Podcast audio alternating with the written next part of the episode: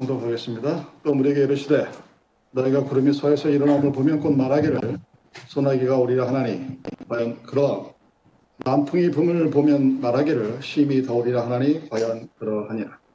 외식하는 자여 너희가 천지에 기상한 분별할 줄을 알면서 어찌 이 시대는 분별치 못하느냐 어째 옳은 것을 스스로 판단치 아니하느냐 내가 너를 고소와 저와 함께 박근에게 갈 때 길에서 화해하기를 힘쓰라 너가 너를 재판장에 끌어가고 재판장이 너를 관속에게 넘겨주어 관속이 오게 가둘까 염려하라 내게 이르노니 홀이라도 남김이 없이 갚지 아니하여서는 결단코 거기서 나오지 못하리라 하십니다.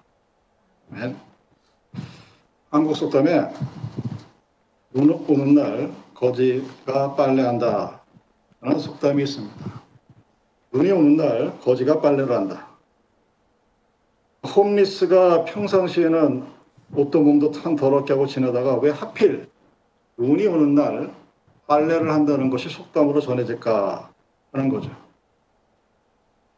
이유가 있는 겁니다. 여러분 겨울은 날씨가 맑고 찬바람이 불면 굉장히 춥습니다. 그래서 날씨가 추면 뭐 어서 얻어먹기도 힘들죠.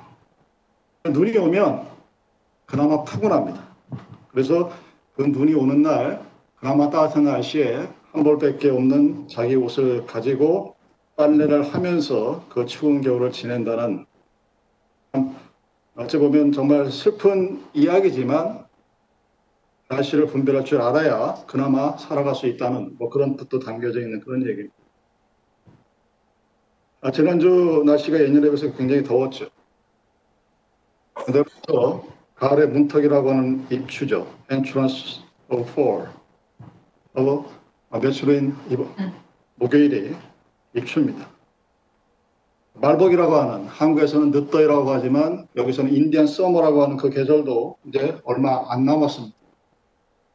그러나 1, 2주만 지나면 8월임에도 불구하고 바닷물에 들어가기가 어렵습니다. 굉장히 차가워요. 더위가 벌써 이제 물러가 채비를 하는 중입니다. 서서가 지나면 모기가 입이 삐뚤어진다는 그런 속담도 있습니다. 여름 동안에 사람의 피를 빨아먹던 모기도 날씨가 선선해지면 어, 입이 삐뚤어져서 모기가 사라져간다는 그런 어, 어른들의 이야기죠. 우리는 잘 알고 있습니다. 아, 이제 조금 있으면 여름도 지나가겠구나. 조금 더 있으면 이제는 차라리 더운 게 낫겠다 싶은 굉장히 추운 계절이 또 돌아오겠구나. 매년 되풀이 됩니다.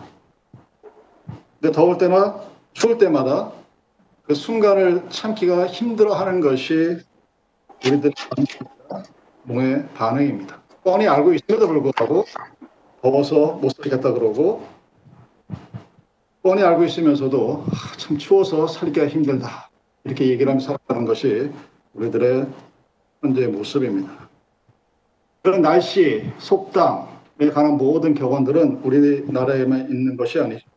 세계에 존재하는 모든 문화권에 다 날씨와 관계된 속담과 격언 그리고 이야기들이 있습니다. 예수님의 시대였던 유대 나라에도 날씨와 관련된 속담을 오늘 소개하고 있습니다. 54절 너희가 구름이 서쪽에서 이는 것을 보면 곧 말하기를 소나기가 오리라 하나니 과연 그러하고 남풍이 부는 것을 보면 말하기를 심히 더우리라 하니 그러하니라. 자, 이 자연이 보여주는 모습이죠. 남풍이 불고 구름이 보이는 그 사인을 보면서 그 징조를 보면 아 장차 앞으로 어떤 일이 벌어질까를 우리는 알 수 있습니다. 그럴지 따뜻한 바람이 불지 추운 바람이 불지를 짐작할 수 있다는 이야기입니다. 마찬가지죠. 우리는 우리가 지금 살고 있는 이 시대의 모습을 통해서 앞으로 어떤 일이 벌어질 것인가를 오늘 알고 있어야 합니다. 우리는 지금 오늘을 살고 있지만 앞으로 이 시대가 어떻게 변할지 짐작하고 알 수 있어야 한다는 사람입니다.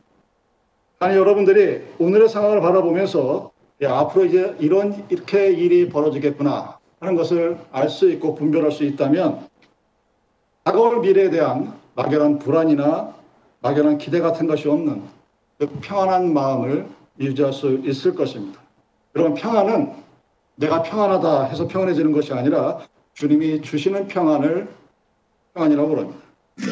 말씀 안에 거하여서 예수가 제자가 되고 예수로 받던 진리의 말씀이 우리를 자유롭게 할 수 있는 것은 예수님께서 우리에게 허락하신 그 진리의 말씀을 통하여서 오늘 내가 살아가고 있는 지금 이 시대의 모습을 분별하고 확실하게 인식할 수 있을 때 가능한 이야기입니다.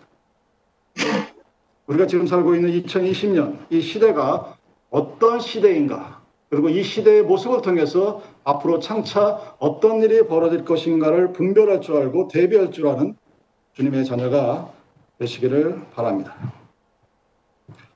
누가복음 12장 49절에서 주님을 불을 던지러 오신 분이라고 소개하고 있습니다.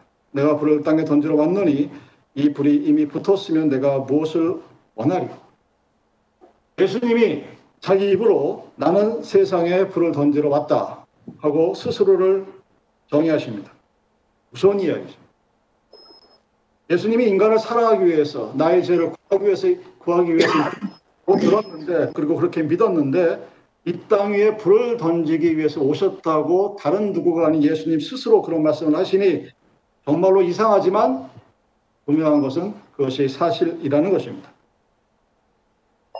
그럼 이 말씀을 통해서 우리는 이 시대의 징조를 말씀하시는 하나님의 뜻이 무엇인가를 알 수 있어야 합니다. 예수님을 믿는 자에게는 성령이 마십니다. 그리고 성령이 우리의 죄의 불로 태우십니다.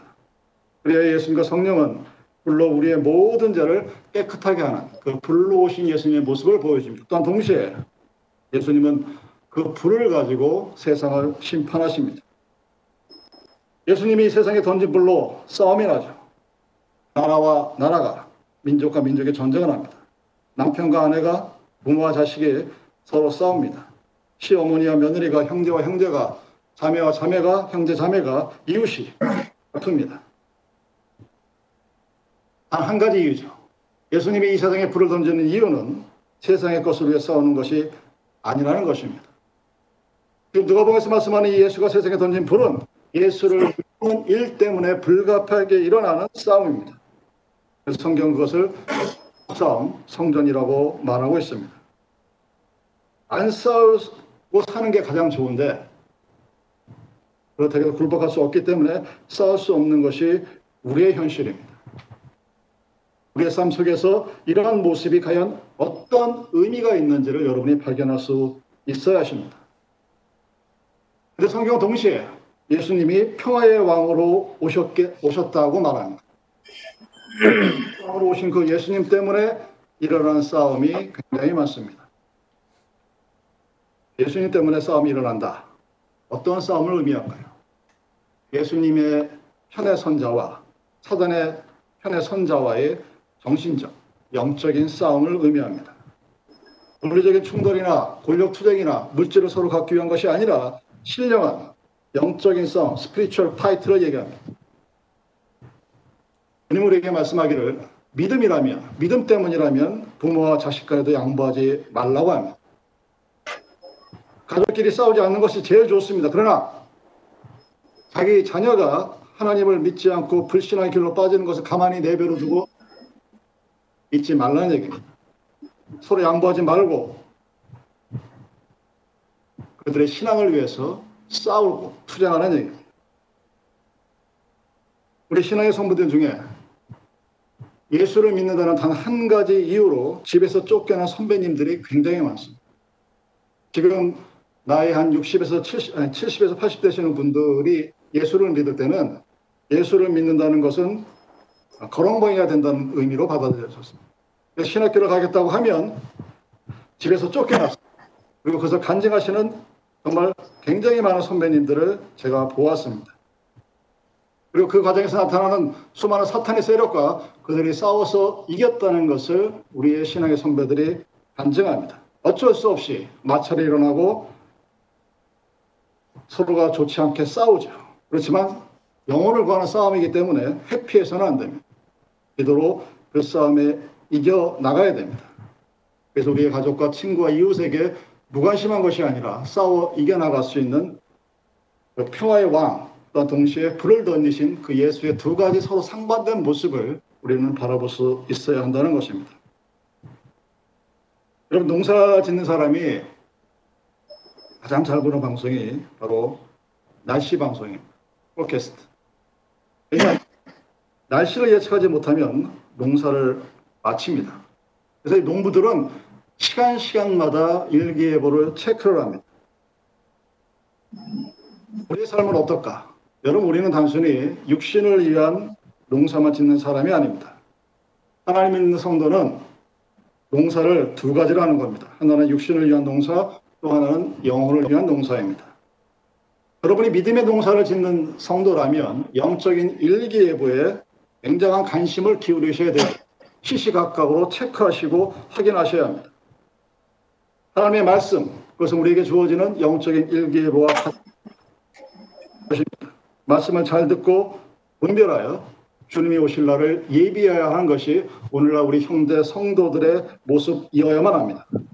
여러분 예배를 드린다는 것이 무엇이냐? 그 예배를 드린다는 행위는 주님의 부활을 기억하고 그분이 그 부활의 모습과 승천의 모습 그대로 다시 오실 날을 기다리며 그날까지 하나님과의 교제를 하는 것이라는 사실을 항상 기억하여야 합니다. 그리고 그 기억의 과정을 통하여 리멤버스를 통하여 지금 나의 삶의 요정이 어디에 와 있는가를 우리는 알 수 있게 됩니다. 여러분, 여러분은 지금 어디에 포지셔닝을 하고 있습니까? 여러분 지금 어디에 살고 계십니까? 내가 지금 현재 어느 위치에 살고 있는지를 보여주는 것이 하나님의 평화의 법칙입니다. 하나님이 이 시대의 분별을 얘기하죠. 그리고 날씨 예보와 마찬가지로 징조를 보고 이 시대를 분별하라고 말씀하시면서 그 예로 든 것이 57절에서 59절까지 이어지는 평화의 법칙입니다. 비구름과 남풍을 얘기하시는 예수님이 이 땅 위에서의 삶의 투쟁의 방법을 삶의 모습을 우리에게 말해주는 이 상관관계를 여러분이 의미심장하게 깊이 묵상하고 상고하셔야만 합니다. 57절 또 어째 옳은 것을 스스로 판단치 아니하느냐 내가 너를 고소할 자와 함께 법관에게 갈 때 길에서 화해하기를 힘쓰라 저가 너를 재판장에 끌어가고 재판장이 너를 관석에 넘겨주어 관석에 오게 가될까 염려하라 내게 이르노니 홀이라도 남김없이 갚지 아니하여서는 격답고 거기서 나오지 못하리라 하시니라 사람과 사람 사이의 거래가 잘못됐습니다. 재판을 하게 되죠. 지혜로운 사람은 만약 자신이 잘못했다는 것을 알게 되면 미리 사람과 화해합니다. 소위 말하는 피스메이커가 지혜로운 사람입니다. 하나님과 사람의 관계에서도 마찬가지죠. 내가 죄인인 것을 알면 심판날이 이르기 전에 하나님께 회개하고 용서를 구하는 것이 하나님을 제대로 믿는 사람의 모습입니다. 왜냐하면 하나님께 용서받은 사람, forgiven people은 심판을 받지 않기 때문입니다. 근데 하나님께 용서받지 못한 사람, 즉 다른 말로 얘기해서 하나님을 제대로 모르는 사람은 그 죄값을 치를 수밖에 없고 그것은 지옥이라고 이미 지난주에도 말씀드렸습니다. 하나님과 불화했으면 우리는 즉시 화해해야 됩니다. 하나님 앞에 나와야 합니다. 마찬가지로 세상의 모습에서 우리가 과연 peacemaker로 살아가는지 troublemaker로 살아가는지가 우리의 심판날의 모습을 이미 보여주고 있다는 사실을 우리들은 잘 받아들이지 않고 살아갑니다.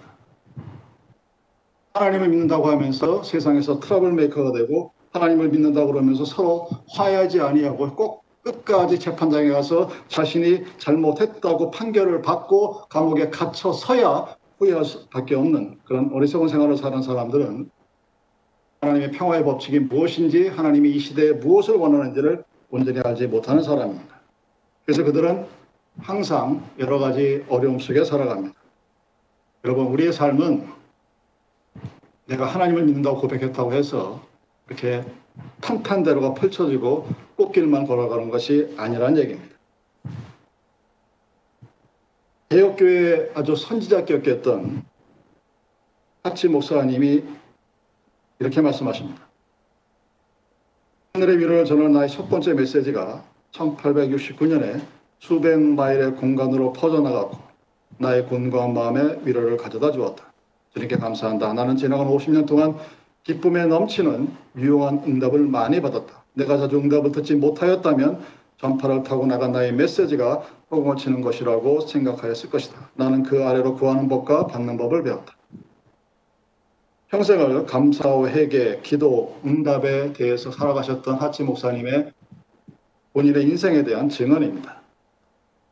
신약 성경에 환란이라고 의미하는 트러블 라는 의미를 내포하는 세 가지 단어가 사용이 됩니다. 고난이라고 번역되어지는 tribulation, 간고라고 번역되어지는 suffering, 재난, 재난이라고 번역되어지는 affliction. 이 세 가지가 우리가 삶의 삶이 쉽지 않게 만드는 요소라고 서로 다른 단어로 설명하지만 실제적으로는 환란의 의미를 주십니다. 주님의 제자들에게 이 세대에서 그 환란이 어떻게 다가올 것인가를 말씀하고 계십니다. 마가복음 16장 24절 예수께서 제자들에게 이르시되 누구든지 나를 따라 오려거든 자기를 부인하고 자기 십자가를 지고 나를 따를 것이니라. 주님은 이 세상이 비록 너희들이 나의 제자랄지라도 만만히 살 그런 것이 아니라고 말씀하십니다. 또한 그러면서 동시에 용기를 잃지 말라고 말씀하십니다. 요한복음 16장 33절 이것을 너에게 이르는 것은 너희로 내 안에서 평안함을 누리게 하려 함이라. 세상에서 너희가 환란을 당하나 담대하라. 내가 세상을 이겼노라. 이 용기를 주시는 말씀. 그래서 여러분들이 평안의 의미가 예수님으로부터 온다는 사실을 항상 기억하셔야 나는 평안할 것이다, 평안할 것이다 하는 그 주문이 쓸데없다는 사실을 알게 됩니다. 여러분이 예수님의 편에 섰을 때 평화의 왕이 그 세상에 던진 불이 나에게 환란이 아니라 평안으로 돌아온다는 사실입니다. 사도 바울 역시 그 전사역을 통해서 오늘 우리가 살아가는 이 시대, 시대에 고난과 환란이 있다는 사실을 아주 명확히 말하고 있습니다. 로마서 8장 18절 생각하건대 현재의 고난은 장차 우리에게 나타날 영광과 비교할 수 없다. 이 세상에서 살아갈 때 주님의 제자들에게 나타나는 재난, 혼란, 환란 그 와중에서도 그것에 불복하는 것이 아니라 그것보다 더한 영광의 미래를 보면서 살라는 얘기입니다. 우리가 잠시 받는 환란에 경한 것이 지극히 크고 영원한 영광에 중한 것을 우리에게 이루게 하며 우리가 주목하는 것은 보이는 것이 아니요 보이지 않는 것이니 보이는 것은 잠깐이요 보이지 않는 것은 영원합니다. 고린도후서 4장 17절 말씀입니다. 보이지 않는 여러분 믿음의 의미는 보이지 않는 것을 볼 수 있는 믿음의 눈이 있다는 것을 의미합니다. 여러분들이 오늘의 세상을 바라보면서 세상 사람이 보는 것과 같은 것을 보는 것이 아니라 세상은 보지 못하는 믿음의 눈으로 볼 수 있는 보이지 않는 세상을 바라보며 그것을 가지고 오늘을 살아갈 때 그 사람만이 하나님이 주시는 평안을 누리며 살아갈 수 있다는 사실입니다. 그래서 주님이 우리들에게 이렇게 경고하시는 겁니다. 외식하는 자여, 너희가 천지의 기상은 분간할 줄 알면서 어찌 이 시대는 분간하지 못하느냐? 또 어찌하여 옳은 것을 스스로 판단하지 아니하느냐? 구름이 서쪽에서 부는 것을 보면 아 소나기 오겠구나 하는 것을 압니다.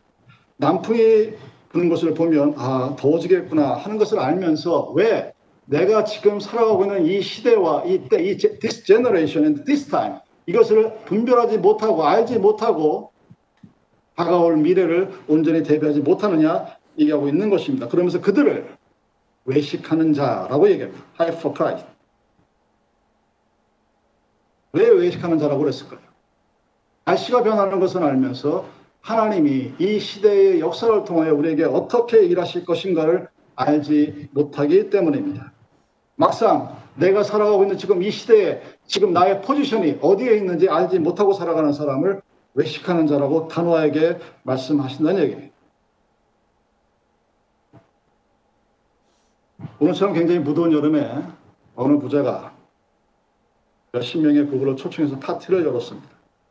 돈이 많으니까 아주 고급스러운 옷을 입고 아주 비싼 음식을 나누면서 뭐 정치, 경제, 사회, 나라, 장래 문제까지 같은 온 세상의 문제를 다 올려놓고 아주 고상하게 그런 대화를 나누고 있었죠. 한편에서는 그 수십 명의 사람들이 맛있는 음식을 먹고 즐길 수 있도록 꽤 많은 가정부들이 땀을 뻘뻘 흘리며 음식을 요리하고 준비하고 서빙하고 그러고 있었습니다. 한 공간에 있지만 이 두 계층 사이에 대접을 받는 자와 오늘 대접을 하는 자 사이에 보이지 않는 긴장감이 흐르고 있다는 사실을 사람들은 누구나 다 압니다. 누구는 땀을 흘리며 수고하고 같은 시간대에 같은 잠옷에서 누구는 그것을 즐기는 그런 갈등. 또 건너갈 수 없는 어떤 심리적인 큰 강이 존재하고 있다는 것을 누구나 다 압니다.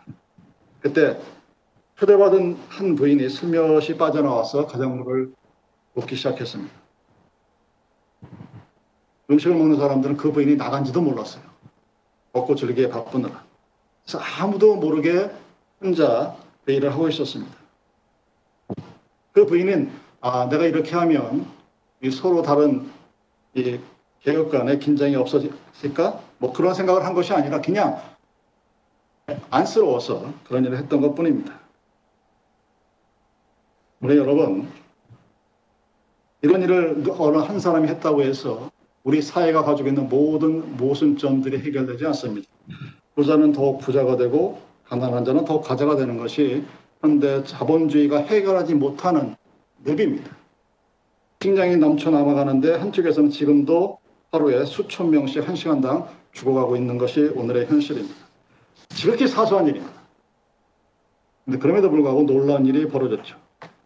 어느 이름 없는 부인의 말 없는 행동으로 일하는 여인들과 일하지 않는 여인들 간의 화해가 조용하게 이루어졌다는 사실입니다. 자본주의에서는 부자가 아, 가끔가다 여러분 신문 지상을 보면 팁을 뭐 만 불어 줬니 오천 불어 줬니 하는 그런 뉴스를 들어본 기억이 있을 것입니다. 자, 너희들 수고했으니까 내가 너에게 내가 갖고 있는 돈을 줄게 하는 것으로서 그 자본주의에 갖고 있는 근본적인 문제가 해결이 되지 않습니다. 이처럼 이 한 부인이 소리연 씨 감당한 그 역할이 그 사람들 간의 관계를 상황으로 만들어줍니다. 화해되죠. 그럼 peacemaker는 기독교인이 이 땅에서 해야 할 가장 중요한 identity 중의 하나입니다. 내가 하나님을 믿습니다 고백하는데 내가 있는 곳마다 troublemaker가 된다면 아주 심각한 믿음의 병에 걸려 있다는 것을 보여주는 증거입니다. 교회에서도 보면 아무도 보이지 않는 주방에서 먼저 구정물에 손을 담그는 사람들이 있기 때문에 그 교회가 유지가 되는 것입니다. 아무도 보지 않는 곳에서 봉사를 하는 사람이 있기 때문에 하나님의 교회가 유지가 되고 그 사람이 주님이 주시는 복을 누리게 됩니다. 보이는 곳에서 봉사하는 사람들은 그 사람들은 이미 하늘나라에서 받을 상을 받았습니다. 하나님이 주실 상이 없다는 것이 성경의 말씀입니다. 그래서 주님이 말씀하신 대로 자신이 스스로 누리게 되는 것, 피스메이커가 되는 것, 보이지 않는 곳에서 하시는 하나님의 백성들의 모습입니다. 사랑하는 여러분, 이 코로나19라는 이 정말 전대미문에 WHO에서 100년 만에 벌어진 일, 그리고 최소한 앞으로 3년에서 10년까지는 파급력이 미칠 오늘의 현 상황을 여러분들은 어떻게 판단하시고 어떻게 정의하시고 어떻게 이해하고 어떻게 미래를 대비하고 계십니까? 여러분이 영적으로 게으른 사람이 되어서 영적으로 주님이 주시는 메시지를 분별하지 못하게 되면 주님에게 얼굴을 드리고 사탄과 친하게 될 수밖에 없는 원래부터 죄인인 우리들의 모습입니다. 우리가 주님과 원수가 되면 하나님의 심판을 피할 길이 없습니다. 종말의 징조가 뚜렷하게 보일수록 산으로 도망가고 세상을 등지는 것이 아니라 영적으로 부지런한 사람이 되어야 됩니다.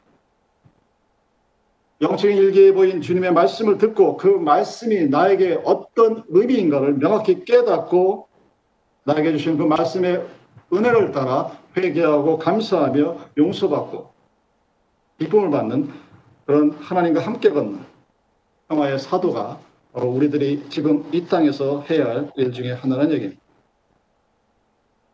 지금 바이러스가 퍼지고 있는데 아닐 거야. 아니야, 바이러스는 눈에 보이지 않지만 나한테는 오지 않을 거야. 그렇게 주장한다고 해서 우리가 바이러스를 이길 수 있는 것이 아니고 평화가 우리에게 오는 것이 아닙니다. 마스크를 쓰는 것이 현재로서는 가장 효과적인 것을 알면서도 아니라고 우긴다고 해서 내가 바이러스로부터 자유롭게 되는 것이 아니라는 사실입니다. 불편하긴 하지만 써야만 된다는 사실이죠. 즉, 현실 인식이 얼마나 중요한지를 보여주고 있습니다. 보고 싶지 않은 것도 볼 줄 아는 사람만이 시대를 볼 줄 아는 사람입니다. 그래서 지금 내가 어떤 현실에 처해 있는지를 정확하게 판단하고 분별할 수 있게 됩니다.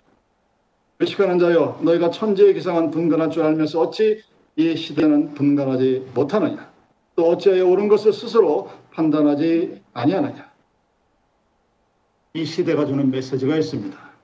그 메시지가 여러분들이 분별할 수 있는 그래서 옳은 것을 스스로 판단할 수 있는 주님의 백성으로서 살아가기를 기도합니다. 기도하시겠습니다.